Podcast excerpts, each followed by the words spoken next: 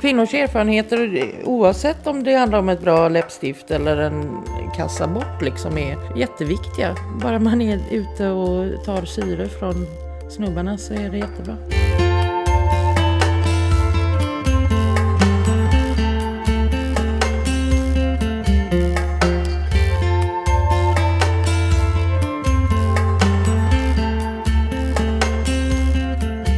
Hej, du lyssnar på Kass och Krass med mig Cassandra Alm. Och med mig Ida Krasse. Och idag har vi med oss Jane Magnusson. Hej! Hej hej där borta! Så sitter vi långt bort på andra sidan ett jättestort bord. Tack för att du vill vara med oss. Tack för att jag får vara med. Mm, jätteroligt. Alltså du är ju enligt oss en av eh, Sveriges främsta kulturjournalister och kulturmångsysslare. Det kanske är ett osexigt epitet men eh, vi undrar vad man annars ska kalla dig. Just nu jobbar du som redaktör på Kobra Mm. eh, och som filmrecensent för DN. Mm. Eh, något mer som du har på gång just nu? Eh, ja, jag håller på att försöka få en eh, långfilm gjord. Ja, Eh, ja. ser man på.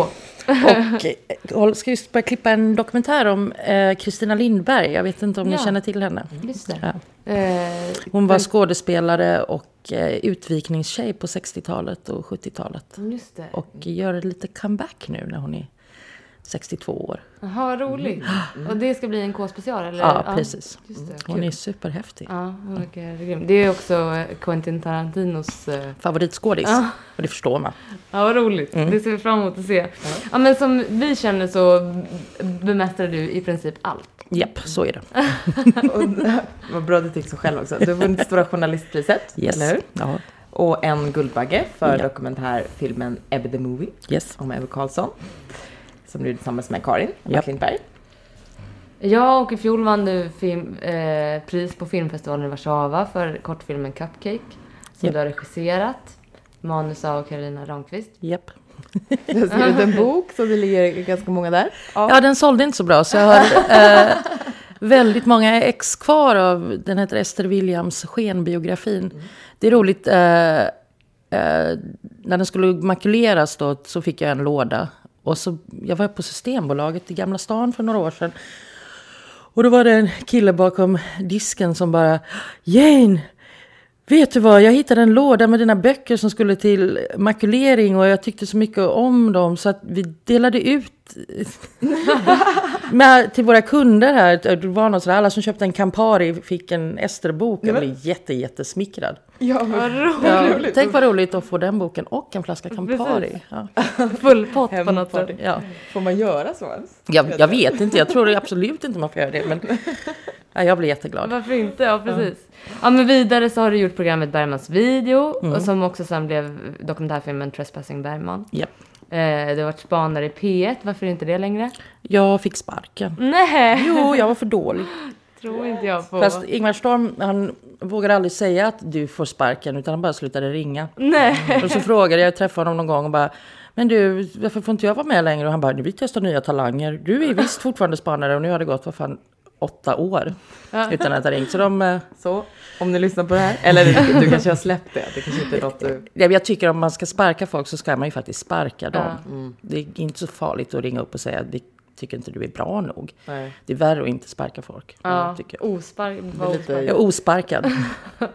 Som göra slut-grejen. Ja, precis. Inte- Låt inte bara rinna ut i sanden. Nej. Ta tag i det. Ja, men vi vill att hon ska komma tillbaka. Du ska komma tillbaka.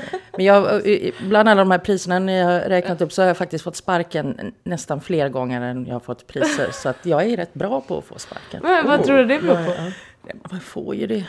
Jag var, ett tag var jag väldigt dålig på att lämna texter i tid. Eh, och mina redaktörer fick ljuga och säga att det ska vara inne på måndag när det egentligen skulle vara inne på nästa måndag. Så att jag faktiskt fick ur mig texten och sånt. Sånt får man ju sparken för. Men vad, vilka ställen har du fått sparken från? Och gud, nej men det orkar jag inte gå in i. Men vi kan ta eh, väldigt många ställen. Okej. Och, eh, men spanarna var, ja. Har du inte inte fått sparken från egentligen? Nej, det, precis. De kanske ringer. Men inte det, jag tycker det är hemskt att få sparken. Är, det, är du bra på att ta det liksom? Nej, men det är alltid hemskt att få sparken. Men det är också, jag har ju jobbat så länge och varit frilans så att det hade ju varit konstigt om man inte, om man hade kvar alla uppdragen. Mm. Eh, Så, eh, ja. Ja. Det är kanske lite själv, eh, alltså sorterat ändå. Nej, så jag fick sparken från På stan som krönikör. Och sparken från Fokus som krönikör. Vad mer har jag fått sparken? Det är lite också forum i och för sig som där Ja, det är lite precis. lättare att, lättare att få sparken. Ja, exakt. sådär. Ja. Så att det, det, ja, det, det är inte så konstigt. Sen har du också gjort en eh, lätt ett herrlag i konstsim. Och Ja. Det här tycker jag var helt underbart. Och det blev en dokumentär och sen Allt flyter, filmen. Som du skrev manus till. Mm. Ja. Det var lite av grejer som du har gjort. Men jag är väldigt gammal. Ja men som sagt, eh, listan kan göras lång mm, och vi kommer komma tillbaka till vissa av de här grejerna senare. Men eh, det hela började som vi förstår det på Nöjesguiden i Göteborg, Japp. tidigt 90-tal. Eh, hur, hur var det då liksom att ta sig fram som ung kvinna i mediebranschen, upplevde du det? Alltså 90-talet då exploderade ju på något sätt medierna i Sverige kändes det som. Eh, vi fick eh, fler tv-kanaler och det var kanske i och för sig på 80-talet. Eh, men det kom liksom Expressen Fredag och det kom ungdomsbilagor och Nöjesguiden satte igång någonting. Eh, att, att man upptäckte en, marknad för unga människor som ville konsumera media. Så det, var, det kändes lite som en Klondike. Alla ryckte och drog i en och ville, alla ville ha en ung tjej på redaktionen. Så jag tyckte det var rätt, eh, det var rätt enkelt. Eh, jag fick ett vikariat, ett sommarvik på DN 1994. Eh, och det öppnade väldigt mycket dörrar. Och då hade jag varit på Nöjesguiden i två år. Men det, var, det svåra var väl att vara journalist i Göteborg. För där fanns bara Nöjesguiden, GP och GT. Och ja, det är inte så många, många journalistplatser lediga då. Så det, det var väl det svåra. Man fick åka upp till Stockholm och springa runt på redaktioner och försöka kränga sig själv. Men det var inte särskilt svårt. Men var det så att det var liksom, alla ville ha en ung, bra journalisttjej? Eh, ja, Var det liksom, hade man, tänkte många mycket på, var det redan då mycket snack om att så här, mm, jämställdhet i, i både i utbud och i Nej, i alltså, redaktionen och sådär? jag kan ju tycka fortfarande att folk alltid vill ha unga tjejer eller kvinnor. Men det är inte så mycket för vad de kan tillföra eller för att berätta deras historier eller få fram det perspektivet. Utan för att det ser bra ut. Statistik. Ja. Så att även om det är många kvinnor på redaktionen så är det inte alltid kanske det materialet i tidningen eller tv-programmet eller radioprogrammet som tilltalar kvinnor eller Nej. handlar om kvinnor. Verkligen inte. Vi, vi, vi läste på tal om det att du slutade på Nöjesguiden efter tre år cirka eh, av uppenbara feministiska anledningar. Kan inte du berätta lite vad det var som hände? Ja, eh, Nöjesguiden.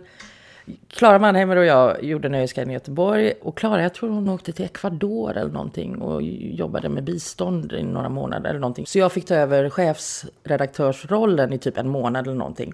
Och då så skickade de ner vad som skulle vara omslagsbilden på den Nöjesguiden.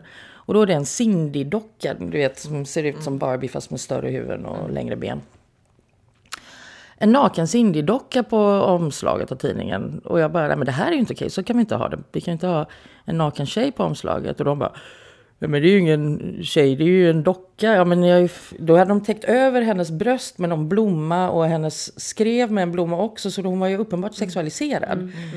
Ja men det här är ju en, som en naken tjej. Ja men det är en docka. Ja, bla, bla, bla. Och de, då sa jag att vi kan ha det här på tidningen. Då slutade jag och då så gick tidningen till tryck och så slutade jag. Ah, Shit vad modigt dig. Ja, eller korkat, jag vet inte. Men det var... Det är ju självklart, jag skulle aldrig kunna jobba eller medverka i en tidning som sålde X, eller nu säljer man ju inte Nöjesguiden dessutom, utan det är en gratis tidning. Men som f- liksom lockar, lockar med eh, nakna kvinnor. Det- Sen är det ju inget fel med nakenhet, men en sexualiserad docka med stora bröst liksom, det är inte okej. Sen så har jag, jag jobbade för Månadsjournalen ett tag och jag hade lite problem där med att de hade faktiskt Silvia på omslaget som jag tycker nästan är värre än, än Cindy. Så att jag har ju inte helt rent mjöl i påsen. Nej, varför tycker du att det, det är värre? Berätta. Men Silvia, vad fan. Det är också en docka typ. Ja, nej men det, det, monarkin är ju förlegat. Alltså vi kallar oss att det är en feministisk podd liksom. Vi pratar alltid om den typen av frågor. Är det, har du alltid haft det tänket med dig när du har jobbat? Eh, ja, det har jag. Det tror jag. Eh, kanske när jag var tonåring så fattade jag nog inte vad, eh, att det fanns någonting som hette feminism ens. Men jag är uppvuxen med tre äldre bröder och en stora syster och vi behandlades relativt lika i min familj. Så jag tänkte aldrig så mycket på att, att jag var tjej. Men sen när man började märka, efter jag hade studerat och pluggat, jag pluggade i USA. Eh, Så började jag se massor med eh, skillnader. Och ja, det var ju självklart. Alltså så märka av skillnader i, i samhällsskillnader liksom. Ja. Mm. Men sen så har jag inte alltid skrivit om feministiska frågor. För det är så, det är så typiskt att tjejer alltid ska skriva om att de är tjejer. Och, det är, och hur det är att vara tjej. Det, det är inte, jag är inte särskilt intresserad av, av vad ska jag säga, tjej, liksom tjejfrågor på det sättet. Jag vill kunna skriva om allt möjligt som intresserar mig. Och det har väl kanske varit problem också ibland. För man förväntar sig ju alltid vara jätteengagerad och skriva om kvinnofrågor hela tiden. Men jag, jag har inte gjort det. Nej. Det, känns, det kan väl också ibland vara det smartaste sättet att eh, liksom angripa något på. Att inte göra det supertydligt. Eller så som du menar nu så tänker jag att du har kanske en feministisk ingång i det men du, du, det är inte som så här nu ska vi berätta om det här som alla kvinnor vill höra. Ja. Utan att man... Ja, men det är Ja, som liksom liksom en- svarta ja. människor som alltid måste skriva om hur det är att vara svart. Ja, eller ja. turkar som alltid måste skriva om Mm. turkiska frågor. Det är ju inte så kul heller liksom, Nej. för dem. Det, känns, det är samtidigt nog viktigt att det finns både och. Absolut. För att för många människor kanske annars bara så här problemen flyger över huvudet. Att man inte liksom inte ser problemen om ingen Ja. pratar om det svart på vitt. Liksom. Ja, intressant. Mm. Alltså, du, som du sa, du är ju är inte uppvuxen här i Sverige utan i USA. Och på flera ställen. Singapore och Hongkong också. Eh, hur, hur kommer det sig? Det... Min pappa sålde elektroder som man svetsar med för ett företag som heter ESAB, Elektriska svetsningsaktiebolaget. Okej. Och eh, flyttade runt i världen. Och i Singapore bodde vi i sex år och, och Hongkong ett år och USA fem år tror jag. Ja. Och, och sen, för du pluggade där också? Var det Ja, och sen flyttade jag tillbaka. Ja, Okej. Mm. Så jag, eh, jag gick eh, tredje och fjärde klass i Sverige. Okej. Och sen andra och tredje ring i gymnasiet. Här också? Mm. Okej. I Göteborg. Jättlavarg. Därav att du blev där också med Nöjesguiden. Jo, men jag Ja. tänkte så här. Tror du att, eh, att det har gjort att det finns lite, eller så kan vi, jag kan uppleva det så, eh, men kan det finnas någonting i det att här, din uppväxt och din, din bakgrund eh, har gjort att det är lite mindre jantelager i? Eh, jo, jag vet inte. Kanske. Men jag var ju en svensk familj och vi Ja. var hemma på sommaren. Så. Eh, jag vet inte hur, hur mycket jantelager det är i i er. Ja, jag vet inte. Mm. Alltså jo, lite där. Jo, men Kanske, jag vet inte om det är jante eller om det är en, en tjejsak. Det har vi pratat om tidigare i vår podd också. Men så här att, eh, att man ursäktar, kanske ursäktar sig eller inte vill sticka ut hakan på visst sätt. Eller framförallt inte, och det är någonting som jag jobbar med, men så här att inte vara till besvär. Att man ska vara duktig tjej och liksom eh, inte framhäva sig för mycket. Alltså det, och frågan är om det är, är det jantelag eller är det att, att man alltid måste Patriarkat. ha... Ja, patriarkat. Ja. Precis. Eh, men... eh, Och, Nej, men jag får alltid, jag får ju ångest efter jag har stuckit ut hakan eller väsnats för mycket. Eh, men jag har, man kan ju, det är mer lite Tourettes, jag kan inte låta bli.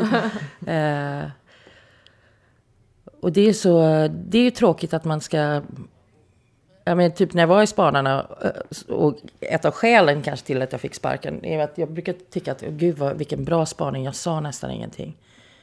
Eh, och så ska det ju inte vara i, i Spanarna, utan man ska ju prata hela tiden. ja, precis. Men då, det känns skönt efteråt att du bara har Ja, varit jag sa ingenting, jag kunde inte ha gjort bort mig. Ja. Ah, Men är du, är du en sån person som jag är så här, om jag har varit på en middag och så kommer jag hem och så bara fan, nu var jag pratat typ hela tiden. Ja. Då har man ju, eller jag får dåligt samvete då, eller får ångest av, så här odefinierbar ångest. Är du, Men är det, du det är likadant, jag kan hälsa att det blir, det blir bättre med åren. Till slut vänjer man sig vid att man är en... Vad bra, vi får Ja. livstips det, går över. Sen så, sen så vänder det. Ja, vad skönt. Men i, du har ju, alltså som vi har pratat om, feminism har ändå varit, även om du inte säger att du så här, mm, liksom vill Uttalat. hålla på med kvinnofrågor eller så, eller inte har gjort det helt uttalat, så har du ändå haft med dig det som vi har pratat om. Ja. Och det känns orädd, som vi precis också har pratat om, även om det kan kännas jobbigt. ehm, genom din karriär liksom. Men, och du har gjort flera grejer som det här eh, Kobra från förra säsongen, och som handlade om mens. Som nu ju kanske har fått lite mer, många pratar om mens, det blir liksom på både högre och lägre nivåer, liksom, eller vad man ska säga, inom konstvärlden, mindre och större nivåer, så gör människor utställningar om ja, mens och så. Och sen var det också det om 2002, om fittan i Fittan i konsten. Ja. Mitt Ja. favoritreportage genom tiderna. Ja. Hur var det att göra det? För 2002, det känns ändå mer än tio år sedan. Ja, nej, men det var väldigt kul. Jag hade en otroligt härlig projektledare på Kobra som heter Henrik Stockare som nu är i Nashville och gör Gills det, veranda. säsongen. Japp. Eh, och han eh, lät mig göra precis vad jag ville. Eh, det var en fantastisk arbetssituation. Han sa ofta så här, jag vet inte vad, jag förstår inte vad du tänker göra, men gör det bara. Och då var det, de höll på att censurera konst på Tensta konsthall. Eh, och jag Som ett projekt eller att de gjorde det? Ja, det var någon som hade sagt att... ja, Eller de- det var någon naken tavla. av någon- Jag kommer inte ihåg exakt. Och det är så jävla... Eh, dumt med konstcensur. eh, och så försöka förklara det på något sätt i tv. Så att alla fattar att det inte är okej att censurera konst. Det var mitt... Vad jag ville göra och det var... Jag fattar fortfarande inte riktigt hur jag tänkte. Men det, det inslaget är väldigt tydligt med varför det inte funkar att censurera konst. Eh, och jag tänker på det, den, det finns ju en pågående debatt nu, eh, Carolina Falkholt. Och tittar man på hennes konst så ser ju den fittan ut som en mun. Eh, och problemet är egentligen foten som är bredvid. Som sätter den i perspektiv? Ja, och då borde man egentligen bara förbjuda foten. Vi förbjuder fötter i Sverige. Vi kan inte ha fötter på, på tavlan för då ser det ju ut som en fitta. Liksom. Det är ju det är så sjukt att vi fortfarande håller på med konstcensur av de, de skälen. Ja. Så då, ja, ja, jag gjorde fittan i konsten. det var väldigt kul att göra. Ja, hur minns, minns du runt, hur togs det inslaget du emot? Ja, jag, som det mesta på Kobra. Folk gillar det och det flimrar förbi och sen så är det inte så mycket mer. Det är ju roligt nu med, med Facebook fanns ju inte då och liksom, jag tror knappt Kobra hade en hemsida ens. Men nu kan man ju lägga upp gamla inslag. Och det är ju roligt med just Fittan i konsten att den blir relevant hela, liksom på nytt igen. Eh, sorgligt nog. Det borde ju inte vara så. Men eh, eh, sen så tänkte jag också rent tittarsiffermässigt eh, att det skulle vara bra. För alla vill ju se på Fitta. Eh, även om de inte erkänner det. så då tänkte jag att liksom pressbilden för Kobra skulle vara en fitta och då kommer alla liksom kolla på programmet. Jag vet inte om det funkade. Men vi hade haft Hugh Hefner i något program innan. Så då var det väl... eh, Och att vända på det också. Han, han, han visar ju upp tjejer ur ett helt annat perspektiv än jag ville göra. Mm, Absolut. Vi har ett eget exempel på det här. Vi, vårt, jag tror att det är vårt fjärde avsnitt som är eh, hittills vårt mest lyssnade avsnitt.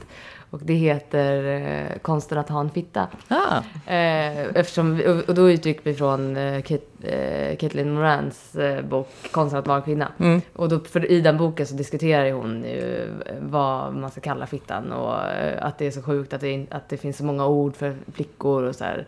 Eller eh, att så här, ja men vad kallade ni den och hit och dit så här. Så då eh, konstaterar vi det att den heter Fittan och eh, att det, avsnittet fick heta det och det är uppenbart liksom så att man Ja men det funkar. Ja. Alla gillar fitta. Ja. Det är toppen. Jag tycker ordet är fint också. Jag tycker inte man ska säga att det är ett fult ord och en Nej, svordom. nej. Nej, Det konstaterar vi också i det avsnittet. att Det är det återvinna det. Ja. liksom, reclaimed fitta. så att säga. På många plan. Ja, Sen vill jag säga mensprogrammet Mm. eh, i Kobra. Det var ju Anneli Kustfeldts idé att vi skulle göra ett mensprogram. Mm. Ja. Sen så eh, fick hon och jag driva igenom det. Ja, det, Eh, det, det är faktiskt en fråga. Hur liksom, upplever du att den här typen av reportage och idéer tas emot?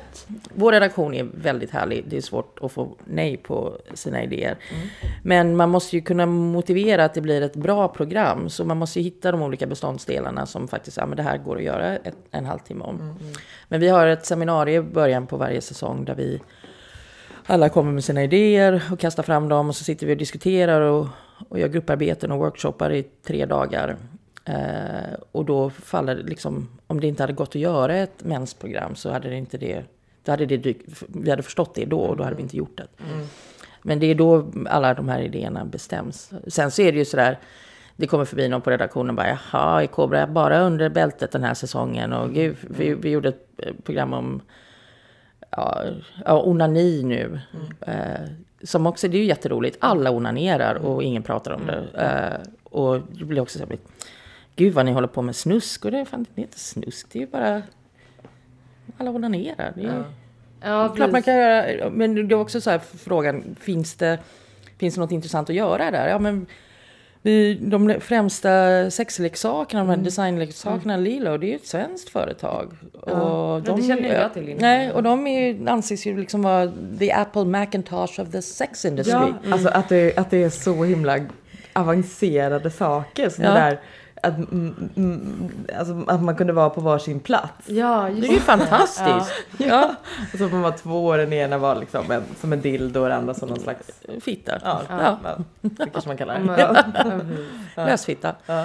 Eh, och jag tyckte de här Flashlight var ju var det fantastiska. nu Det, igen? är lösfittor som ser ut som en Ja, flashlight. Ja, de Det är där som- som har en, hemlig burk Jaha, eller en ja, burklampa. ja, ja. Eh, men det är ju Att det som man intressant. kunde ha i hyllan typ här. Ja, men det är intressant med onani också att det är, det är okej att ha en dildo hemma, det är, men inte riktigt okej att ha en lösfitta Nej, hemma. nej. Nej, det är något, och det kunde vi ha utforskat mer tycker jag. Ja. Och vad är det som gör det liksom? Ja, men jag tror att män ska väl f- Klara kunna att gå ut och hitta få en en... tjej ja, liksom. Mm. Eller något att stoppa i den i som lever. ja, Ja. ja, det är macho. Medan det är lite sexigt att kvinnor ägnar sig Ja. åt sin Ja. sexualitet. Ja. Eller- Och att det, de ska hellre göra det lite för sig själv typ.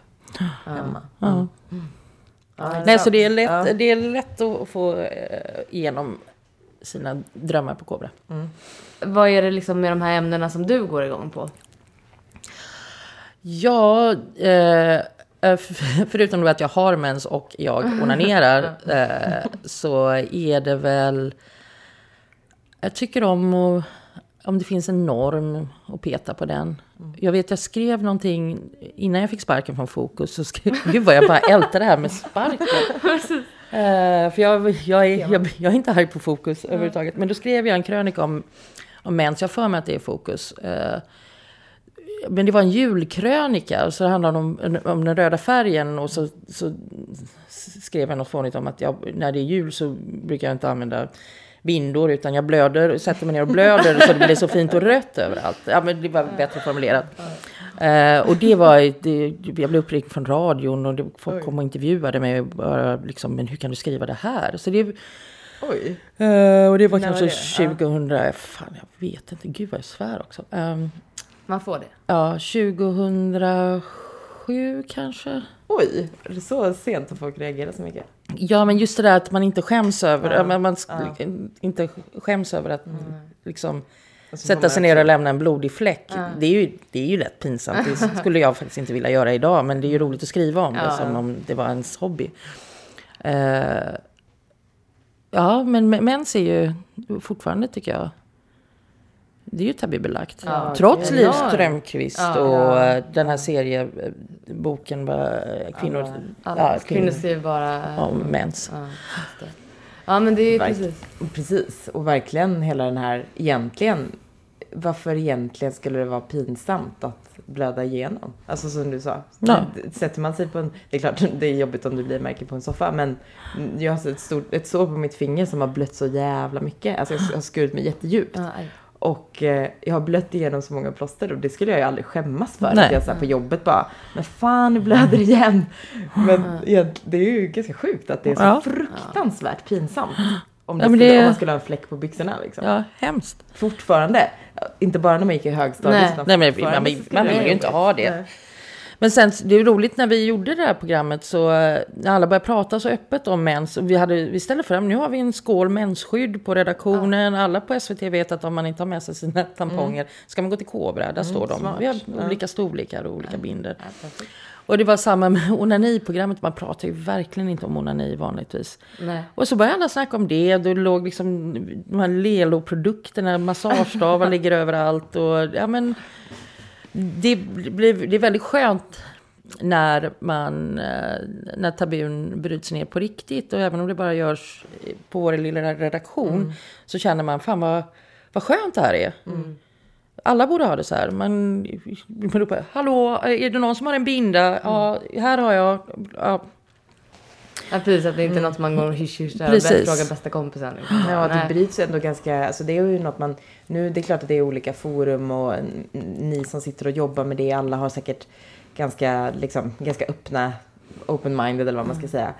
Men ändå, vad snabbt den, vad fort man kan förändra någonting. Ja. Mm. Ibland kan det kännas det ju så himla omöjligt men ja, det är säkert fler som har kollat på Kobra-avsnittet och så pratar de om det på jobbet och så, ja. Det, det måste man också komma ihåg att det, ibland kan det kännas Att- som att det är hopplöst. Precis, liksom. men att det inte behöver vara det. Mm. Men jag tänker också på, för nu mensavsnittet som sagt och onaniavsnittet, de är ju nya, eller liksom från de senare säsongerna. Och då har ju nätet funnits, Facebook och så vidare. Ja. Eh, Hur har publiken reagerat på de här serierna? Ja, men någon gammal farbror hörde av sig och tyckte det var äckligt med mens. Men det, det gör ju ingenting. Jag var ute med några vänner innan mensprogrammet sändes. Eh, Och vi satt på en restaurang här på Söder och pratade om det. Vi har en fantastisk reporter på Kobra som heter Veronica Lilja som gjorde ett inslag med några konstnärer som eh, håller på med mensmagi. Ja. Eh, och, och eh, ja, de... Jag satt och pratade om dem, mensmagi. Och då så är det en snubbe vid Jack Vegas-automaten bakom mig eh, som får ett vredesutbrott. Han bara kommer fram till vårt bord och skäller ut mig med mensmagi. Vad i helvete håller ni på med på Sveriges Television och public service och ni är idioter och vad, äckligt och fy och va? Eh, så det var inte... Det var inget näthat utan det var eh, verkligt hat. Nej, men det gör inget. Jag sa, se programmet, du kommer ändra dig. Men han var arg och full. Så. Nej, men gör alla... Att folk kan bli så hotade av det Ja. vad, är- vad är problemet egentligen? Ja. Alltså, ja, Men det är väl det, ett väldigt långt svar på frågan varför eh, jag gillar de här ämnena. Det är just att man vill förändra om det går. un, du har jobbat i typ 20 år då, Mm. kanske? Nu 20, vad är det? Det blir 2015 nu. Sen 92 började jag jobba. You do the math. 23 år. Mm. eh, som kulturjournalist, ja, typ hela tiden då. Ja. Lite annat kanske emellanåt, men strunt i det. Eh, har du, alltså nu kanske kommer en lite konstig fråga, men vi får se hur du tolkar den. Har du någon uppfattning om kvinnans roll som kulturutövare, alltså konstnär? Har liksom förändrats eller hur liksom rapporteringen om kvinnan som kulturutövare har förändrats? Hmm. Eh, gud, det är svårt att säga om generellt. Nu är det ju inte på 50-talet du var aktiv. Nej, precis. Nej, men jag tänker på... Eh, jag kommer ihåg när det fanns, innan Kobra så fanns det ett program som hette. Just det. Och så gjorde de en intervju med en, av, en, en vän till mig som är en fantastisk poet som heter Pamela Jaskowiak som jag också jobbade på P3 med i radion. Och då var det var så eh, typiskt så här inklippsbilder på henne när hon stod och diska och eh, ja, sådär. Och det tror jag inte man hade gjort idag.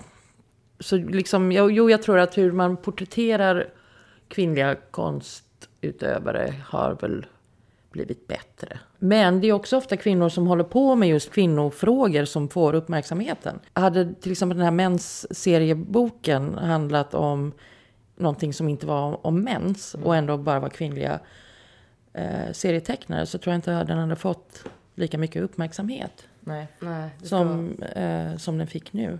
Märker du som är den som är rapportören, som är journalisten, märker du eh, liksom någon skillnad på kvinnliga konstnärer nu och då? Nej, jag, jag, det är för, för stor f- f- fråga för generell liksom. Eh, det är väl bara skönt att man ser att unga kvinnor idag eh, fortsätter kampen. Liksom. Jag var lite orolig där på eh, slutet av 2010, eller där när det liksom hela den här stekarkulturen höll på. jag tänkte, ah, fan nu, nu går det ut för nu kommer alla bara ha eh, silikonläppar och silikonbröst och de idealen och det är så kvinnor ska vara. Men det blev ju inte så. Nej. Nej. Och sen så kan man ju kanske tycka att så här, unga bloggerskor som bara skriver om mode och smink. Eh, man, kan, man kan kritisera dem om man vill men det är ju ashäftigt att det är unga kvinnor som skriver Ja. och får utrymme. De kan ju skriva vad fan de vill, bara de är där och gör det. Ja, det är så lätt att kritisera att, att ja, men tjejer skriver om som med Underbar Klara att det bara är om att bli så här hemmafru och sy egna kläder och ta hand om barnen och ha, odla i sin trädgård eller så här.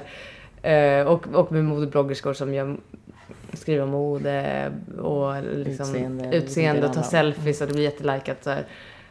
Att det är väldigt lätt att, att se ner på det och vara så här, nej, jättekritisk. Men, men som du säger, att det är också skitballt att, att de, de skapar helt nya plattformar. Mm. Men Det, ja, fasen. För kvinnors erfarenheter, oavsett om det handlar om ett bra läppstift eller en kassabort, liksom är jätteviktiga. Jag tycker bara, bara man är ute och tar syre från snubbarna så är det jättebra. Mm, verkligen. För det är ju, alltså att jag har på med dans ganska mycket förr. Och där är det ju fortfarande, om man tittar på, nu sitter jag och säger att det är så utan att ha några direkta siffror att visa, men att på scenerna som finns, det är ju fortfarande att de, en stor, väldigt stor del av koreograferna är män, liksom, som får den här största platsen att komma fram, trots att det verkligen är en bransch som domineras av kvinnor. Det är också, ja, Ja. det, liksom, det, det blir alltid som att den... eh, Det blir en... sne- Där blir snedvridningen nästan tvärtom. Att det blir så här... Yes, vi måste ha in mer män. Och det måste man ju. Det är bra. Det ska vara jämnt vad det än handlar om. Mm. Men de få sammanhang där det är mer kvinnor då, där kanske inte är just männen som ska kliva, som ska få den största platsen hela tiden. Ja, jag vet inte. Ja.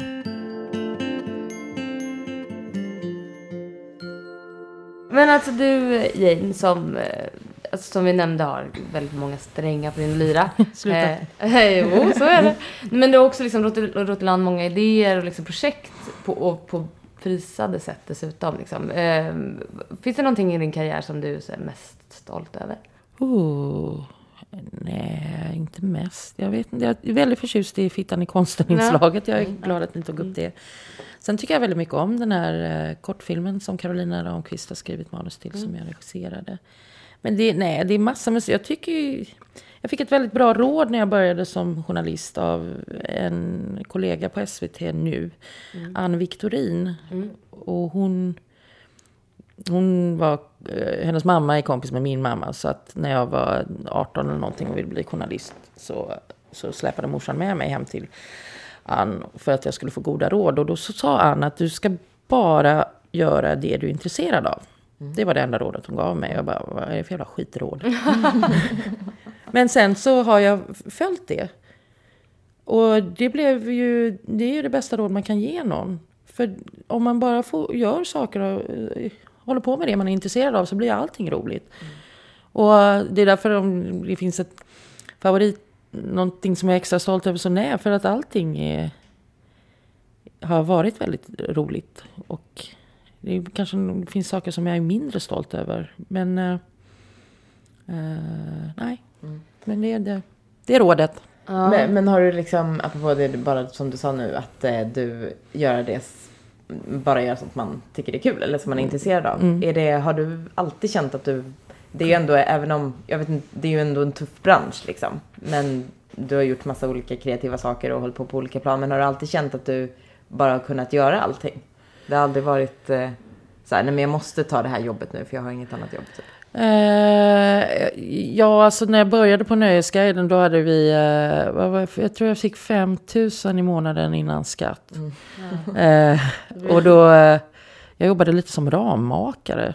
Eh, för att få kassan att gå ihop. De olika frilansjobben, liksom, ja, de, de utvecklades till fler frilansjobb. Och så fick jag jobb på radion och så, ja, så blev det till tv. Liksom det jag, jag känner inte att jag har fått kämpa särskilt mycket. Jag har jobbat extremt hårt och dygnet runt ibland.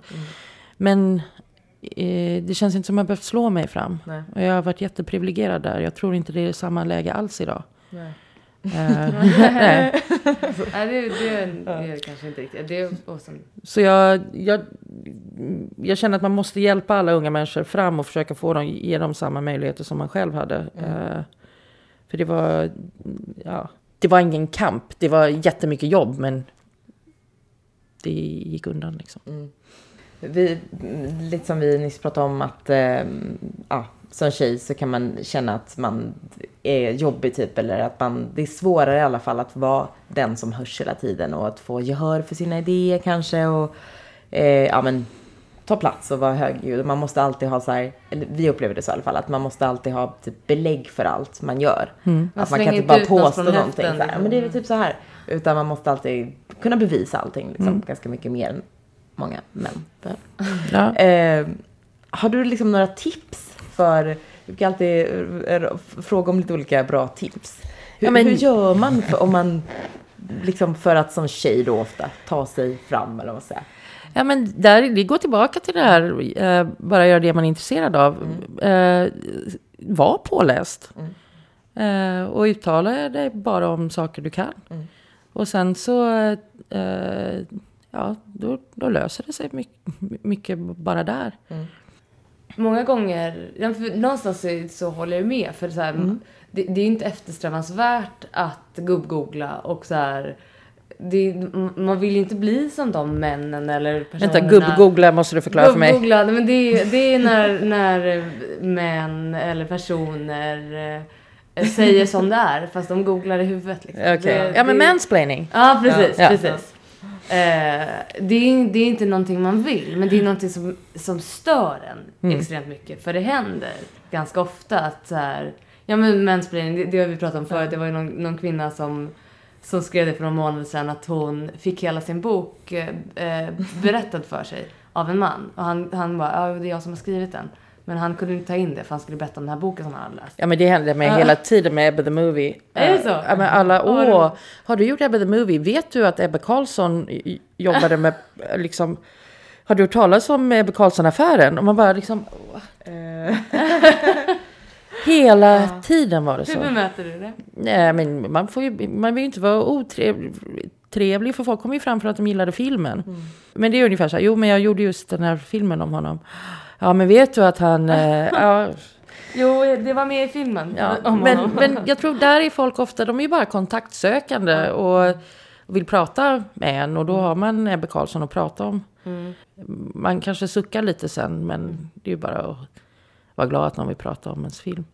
Men jag tror också sådär att de sakerna man är påläst på, jag menar, till exempel jag är, kan väldigt mycket om konstsim som eh, flesta människor är helt ointresserade av och tycker är en jättedum sport. Men då får man ju se till att liksom ta ordet. eh, och inte skämmas för att man gillar världens töntigaste sport. Hur kommer det sig att du kan det? Eh, ja, men jag simmade konstsim när jag var 12 och 13. Aha. Och hatade det verkligen. Varför? Eh, varför? nej, men det är ju en jättefånig sport tyckte jag. Men vem fick in dig på det då? Nej men det var när jag bodde i Singapore så året innan jag flyttade dit så hade de haft otroliga eh, knarkproblem på den här skolan. Jag gick på Singapore American School. Och då för att ungdomarna inte skulle ha massor med fritid och knarka efter skolan så startade man verkligen extremt mycket efter skolan aktiviteter. Och eh, för tjejerna fanns det inte så jäkla mycket utan det fanns konstsim och cheerleading. Och jag höll på med båda två. Och eh, killarna, det fanns ju fotboll och baseball och allt möjligt. Så nu idag så får tjejerna spela de sporterna också, men vi, då var det konstsim och cheerleading. Och jag simmade konstsim i två år. För en kvinna som var coach som hette Beulah Gundley. Och hon var typ 90 år, men hon såg ut som hon var fe- 40 liksom härifrån. Från hakan ner, för hon hade bara simmat hela livet. Och sen var hon som ett litet russin i ansiktet. Men hon var superhäftig och eh, skröt om att hon var Ester Williams stuntkvinna. Jaha, där började det. Där började det. Men det kan bör- berätta lite om Mäster William? Ja, Williams vet. Esther Williams var eh, tävlingssimmerska och hon var på väg till OS som eh, och tävla för Amerika fast det ställdes in på grund av andra världskriget och då fick hon istället ett erbjudande om att, att var med i en simshow med Johnny Weissmuller som var den tidens Tarzan. Han var också olympisk simmare tror jag. Och de hade jättestora vattenshower i, i, framförallt i San Francisco men även i Los Angeles. För folk var inte simkunniga på den tiden. Så att det var en big deal att gå och kolla på folk som simmade jättebra. Mm. Och dessutom så eh, var baddräkterna hade just blivit rätt små. Så att det var också ett tillfälle att gå och se på vackra blöta kvinnokroppar i vatten. Och det vill ju alla titta på. Så det var, det var the big thing, att gå och kolla på vattenshower. Och de dök från höga höjder och simmade i vackra mönster och sådär. Och Ester var så jävla snygg så hon fick en filmkarriär efter det här. Och det gjordes ett antal simfilmer, ungefär som musikaler. Fast istället för att folk bryter ut i sång och dans så dyker de i vattnet och simmar. Och, äh, det, är helt, det låter helt bisarrt. Helt sjuka filmer som är jätteunderbara. Och sen efter de har gjort den här jätteavancerade simningen så bara är de i vattnet och låtsas som det där händer inte alldeles Det är helt, helt underbar genre. Nej, men det roliga med Estra var ju också att hon var den liksom första kvinnliga superhjälten på många sätt. Hon var väldigt aktiv. Eh, alla andra superstjärnor i Hollywood var passiva tjejer. Men Ester, hon liksom... Hon tog alltid tag, hon hade folk att simma, hon liksom bjöd upp, hon dök från helikoptrar, hon, liksom, hon var motorn i alla filmer som hon var med i. Och det var ju så otroligt coolt. Mm. Uh, tycker jag att hon, okej, okay, hon fick göra allt det här i baddräkt, men hon gjorde det ändå. Mm. Så det var också, det går ju att identifiera sig med henne uh, rätt bra. Det var grejen. Verkligen. Kan du inte berätta om den här permen? Jo, eh, när jag... Det är inte så många som vet vem Ester Williams är idag. Och när jag skrev boken och när den kom ut så var det väldigt mycket äldre kvinnor eh, som hörde av sig och som hade dyrkat Ester när de var små. Just för att hon var så aktiv och, och hon var väldigt vacker och smart och drev handlingen och liksom var cool. Så då Många samlade eh, Ester-klipp och, eh, och, eh, och såna här idolbilder och sånt där. Och en kvinna som hörde av sig gav mig sin, sin perm med Ester-klipp. Och hon berättade att när hon var liten så, så fick hon gå till hårsalongen som hon bodde granne med och bläddra i deras tidningar och klippa ut Ester-bilder där för de hade inte råd att köpa tidningarna själva i hennes familj. Och så klippte hon ut de här Ester-bilderna och limmade in dem i en perm och sen så när hon ville ge det till sin dotter så brydde sig inte dottern. Hon tyckte inte Ester var särskilt häftig. Mm. Så då gav hon mig pärmen istället. Och jag älskar ju den där pärmen, den är jättefin. Är... Ja, vi får lägga upp en bild från varit, eh, den på bloggen också. Ja, vad roligt. Ja, fy vad kul att få den. Ja, det var, det var nästan det roligaste med ja. hela det här bokprojektet. Jag, träff, jag intervjuade Ester en gång. Ja, och då under intervjun så och det var i New York på ett jätteflott hotell, jag tror det var Waldorf Astoria. Och under intervjun så ropar hon hela tiden, det var en radiointervju. Uh, water, water please. För hon ville ha lite dricksvatten. Men i och med att det är Ester så lät det liksom som att hon ville bli liksom överspolad eller översköljd av vatten. Water, water please. Ja, hon klarar sig inte uppe på land Nej, precis. Vad häftigt att du hann träffa henne för hon lever inte längre. Nej, hon dog, men hon blev supergammal. Hon dog för förra året tror jag. Mm. Men redan då var hon otroligt gammal och hade en jättesnygg ung man. Oh. Fast han var inte ung, han var kanske 50 men hon var ju 85 eller oh. då. Ja, roligt. Mm. Förebild även där. Gå mot strömmen. Yep. Hur som helst så äh, läste jag på om Ester många, många år efter jag hade konstsimmat. Det här kanske är 95, 96 eller någonting. Och hela Esters grej var att hon inte hade någon stuntkvinna. Hon gjorde allting själv. Så den här kvinnan i Singapore, hon var en bluff. Hon ljög? Ja, och det tyckte jag var, var ännu coolare. Ja. Tänk om liksom jag var 90 år, lämna Amerika och flytta till Singapore och bluffa sig till liksom ett jobb som, ja, som konstsimstränare. Så att det... Då fick eh, eh, konstsimmet ett nytt intresse för mig. För jag hatade det när jag var liten. Och på något sätt så vill jag också... Eh, vad ska man säga? Få användning av de där två åren jag kastade bort i poolen när jag var tonåring. Mm. Och göra dem nyttiga eller användbara. Att man, jag vill inte ha slösa bort all den här tiden. Så då, eh, då började jag snöa in på Ester Williams. Lite för mycket nästan. Så skrev jag den här boken. Och när den kom ut så var jag på ett 35-årskalas tror jag. Magnus Linton fyllde 35 och då kom det fram ett gäng snubbar. Som inte tyckte konstning var en töntig sport. Nej, just det. Eh, och ville att jag skulle börja träna dem. Jaha, det är så. Och där är... Gud vilket långt svar på frågan. Men sådär att, det var, att vara påläst. Om man inte är påläst på någonting så välj ämnet istället som du är påläst på. Ja. Och gör det till ditt. Sen så är det ju jobbigt med, för det vi pratar om, den manliga och kvinnliga normen. Alltså när de här männen började konstsimma. Herrejösses vad det tog skruv liksom. Vad mycket uppmärksamhet Ja, de fick. exakt. och de liksom, alla medier, jag tror andra träningen så var Godmorgon Världen där. Kobra var ju där med mig. Eh, det var tidningar, alltihopa. För att de just, de var män som simmar konstsim. Ja. Vem, vem skulle kunna tro det? Man vill ju uppmuntra män att göra kvinnliga saker. Eh, men inte på bekostnad av tjejerna. Nu är ju Stockholm Konstsim här som de heter och de simmar ju fortfarande. De är väldigt måna om att, att rikta lampan på tjejerna också. Och tjejerna är mycket duktigare. De kan det här mycket bättre. Och nu när det är så här uppträdanden, Lucia och sånt där så simmar ju tjejerna först och sen så kommer Stockholm Konstsim här. Men de drar ju en publik som tjejerna inte gör. Nej. Precis, om det kan, det, det är ju Mm. Ja. väldigt fint om det kan liksom föda, det ena kan föda det andra. Liksom, och det. Ja, vad, var, Var det världens längsta svar? ja men det var faktiskt, faktiskt fantastiskt. historia. Ehm, och hur kom vi dit? Var att du var i Singapore? Ja, Jag jag vet inte. tråden. Jag jag skulle berätta lite om Esther Williams. Det är, det är Ja. väldigt få människor som ber mig berätta om Esther Williams. Så då, då tar, jag, tar jag ordet. Chansen.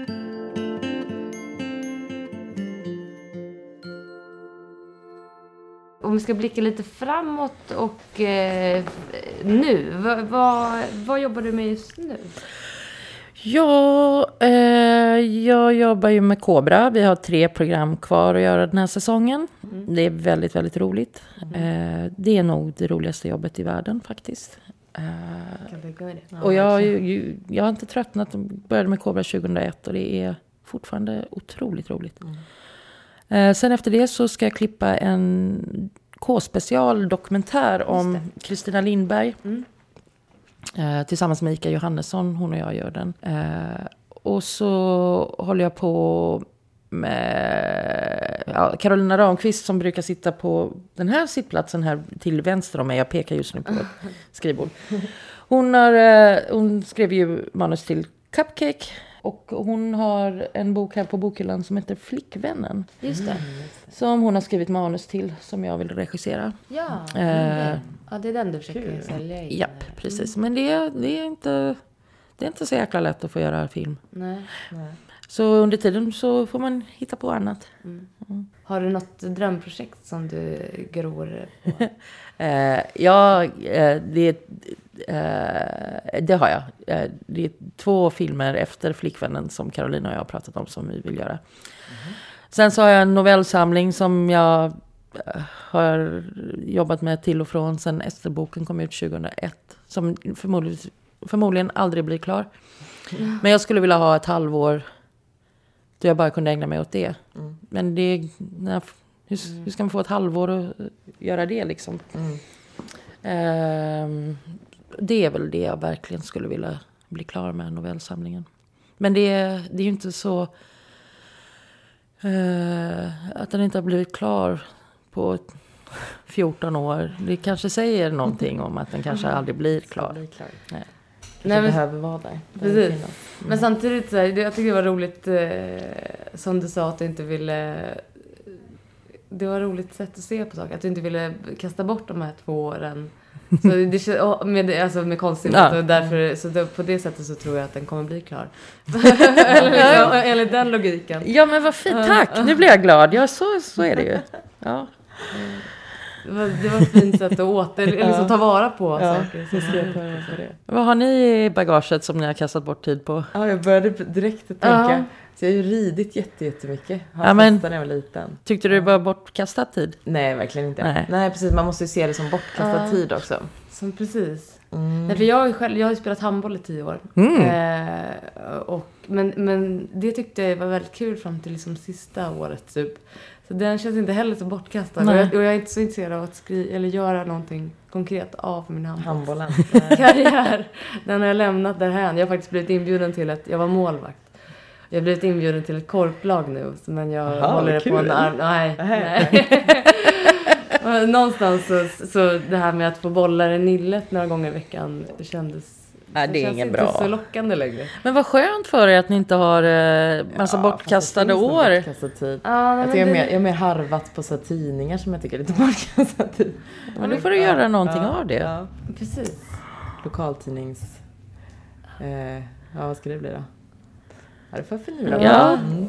Mm. Precis. Det är ett bra sätt att se på det. Ja, Tid verkligen. som man inte har liksom... Som känns som den inte har någon mening i sitt liv. Mm. Mm. Kan man hitta något? Mm. Göra något kreativt av. Vi brukar ju ha en programpunkt. Förlåt Cassandra, kan Nej. du prata? Ja, det var det jag tänkte säga. Kass och Krass tipsar. Mm. Fast det blir Kass och Krass och eh, Jane tipsar den här veckan då. Ja, men då är det, det är ju konstverket L'Origine du Monde som är fittan i konsten. Den, vi, vi har en kopia här inne. Ja, vi lägger upp en bild på Ja, bloggen. Courbets fantastiska tavla på ett, en kvinnas underliv. Ja. Det är också ett härligt ord, underliv. Vad är det du gillar med den då?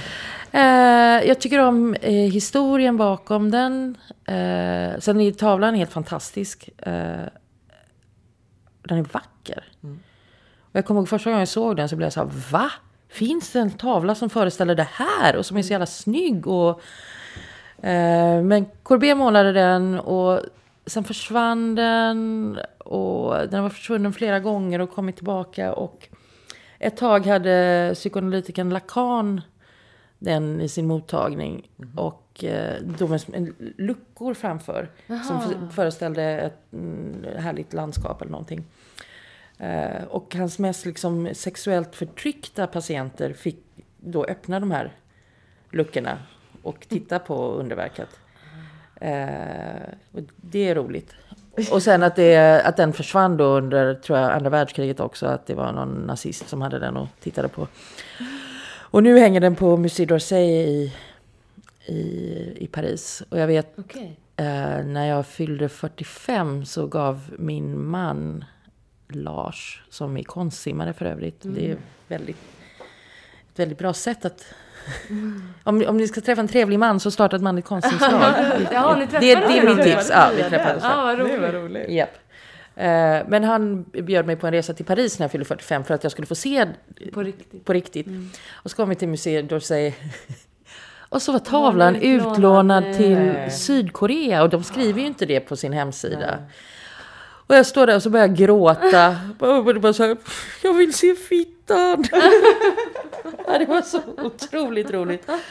Och, och stackars Lars fick trösta mig där jag stod och grät. Titta på fittan. Ja, Ja, fått revanschen? Ja, jag var tillbaka i Paris faktiskt med Cobra. Och då eh, sprang jag in. Ja. Och eh, Levde den upp till förväntningarna? ja, fantastisk. Den tycker jag alla borde titta på. Ja. När är den ifrån? Alltså vilka... Det är eh, förra sekelskiftet. Okej. Ja. Vi- vi Sen så läste jag, det, är mer om historien. Han, jag för mig att han målade, eh, målade den till eh, eh, världsutställningen i Paris. Just för att den skulle dra folk. Och det blev ju rusning. Ja, det var så? Ja, så det Alla vill se fittan. Alla vill se fittan. Och sen så är det roligt för den eh, tavlan, eh, just den fittan på den tavlan, den återkommer i många andra tavlor för att det är typ den bästa fittan som någonsin har målats. Så att eh, konstnärer som inte har tillgång till en egen fitta eh, kan titta på den och måla av den. Så att man ser att eh, till exempel John E. Franzén har ju målat en tavla som jag tror heter Hells Angels Okej. med en naken kvinna längst fram. Och det är, hon, det är samma Okej. fitta. Och... Eh, eh, vad fasen var det mer? Men jag har sett just den här, att den återkommer. Eh, så att, ja. Jag tycker alla borde titta på den och eh, upp, den borde uppgraderas. Vara lika berömd som Mona Lisa liksom. Ja. För det är verkligen ett mästerverk. Ja. Ja. Det vore intressant och, och vet du någonting om historien bakom? Vem, vet du någonting om modellen eller något sånt? Ja, det tror, man tror att det är hans favoritmodell. Men det var Ja. ingen kvinna som ville känna det på den tiden. Att det, var, det är mitt underliv. Jag skulle gärna claima den. ja, vad har du för tips i det? Alltså jag, jag har haft svårt eh, med tips. Jag har känt mig lite kulturellt... Eh, Understimulerande. ja, eller jag har varit slö helt enkelt. Men så jag, jag ger ett tips som bara är eh, börja cykla. Alla. Det, är- det är mitt tips. Ja, det är så. Eh, s- för det, jag, jag cyklar, har börjat cykla nu igen eh, i vår. Och det är så himla fantastiskt underbart att cykla och det är också bra för miljön och eh, det är bra för kroppen och allting. Så det upp- uppmuntrar jag de flesta att börja göra. Men sen så kom jag på ett annat tips som är inte, ja men det går inte riktigt i linje med, med vårt feministiska tema.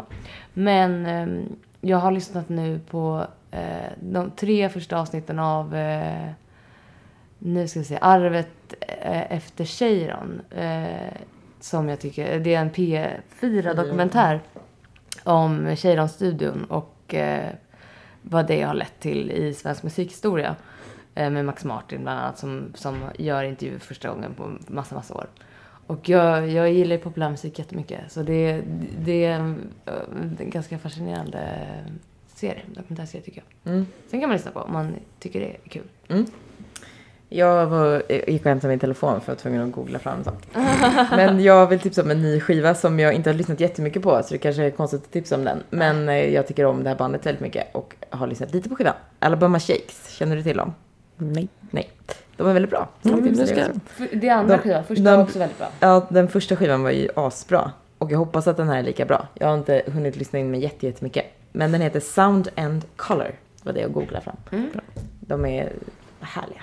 Får jag ge ett tips till? Ja. det? Det finns en bok som heter The Pillow Book på engelska. Den är inte översatt på svenska. Tror jag i alla fall. Kuddboken. Skriven på 900-talet i Japan av en kvinna som heter Seishonagon. Hon var hovdam. Och eh, det är mest olika listor på saker hon gillar och ogillar. Och, eh, och små, små berättelser. Och det är fantastiskt att läsa. Hon är en liksom, stor poet och, och, och också verkligen en, en tjej. Liksom. Man känner stor släktskap med henne trots att det är liksom, tusen år sedan och i Japan. Ja. Lite men- dagboksaktigt. eller? Ja, det är så- här, saker jag tycker om. Plommon, härligt sidentyg, fin blomma. Eh, Men det, det låter jättefånigt, jag kan inte återge det, men det är... Eh, jag gillar ju allt som är lite tjejigt och jag gillar kvinnogrejer och sådär. Och det är skönt att se att en, vissa saker är... Ja, ja, att man har någonting gemensamt med en, en, en kvinna från 900-talets Japan. Liksom. Ja. Utan att säga att det finns någonting som är essentiellt kvinnligt eller sådär. Män kan läsa den här boken också säkert Ja. och gilla den. Man mår bra av den. Mm. Roligt. Ja, bra tips. Tack för att du var med oss här idag, Jane Magnusson. Tack, tack att jag fick vara med. Ni har lyssnat på Cancer Crass alltså. Och eh, gingen som ni hör är skriven av vår vän Puppe. Det har vi inte sagt på länge. Nej. Hej då! Hej då! Hej då.